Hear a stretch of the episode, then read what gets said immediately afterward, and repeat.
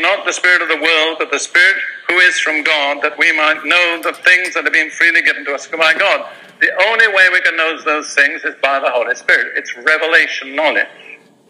These things we also speak not in words which man's wisdom teaches, but which the Holy Spirit teaches, comparing spiritual things with spiritual or unfolding spiritual truth to spiritual persons. There's a lot of different translations. Very, very important. Listen, you cannot communicate biblical truth in secular language. You cannot use the jargon of psychology or psychiatry adequately to impart spiritual truth. You have to use biblical terminology.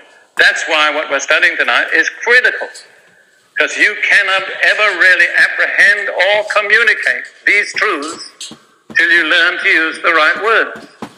Then Paul goes on to say, but the natural man, guess what kind of a man that is?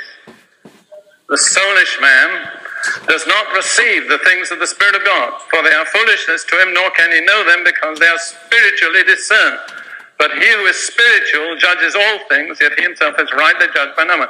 The man is in the realm of the soul and cut off from the Spirit, cannot know the things of God. In fact, they seem to him foolishness. So now you know why some people make fun of speaking in tongues.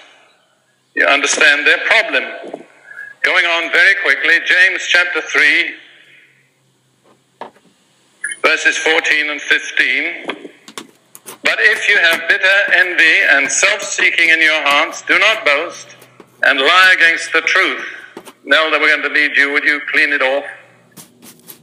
This wisdom does not descend from above, but is earthly, sensual, demonic. Guess what sensual is? Soulish. That's right. So here's a descending order. First it's earthly, then it's soulish, then it's demonic. People say, how can Christians be exposed to demons? That's one of the answers.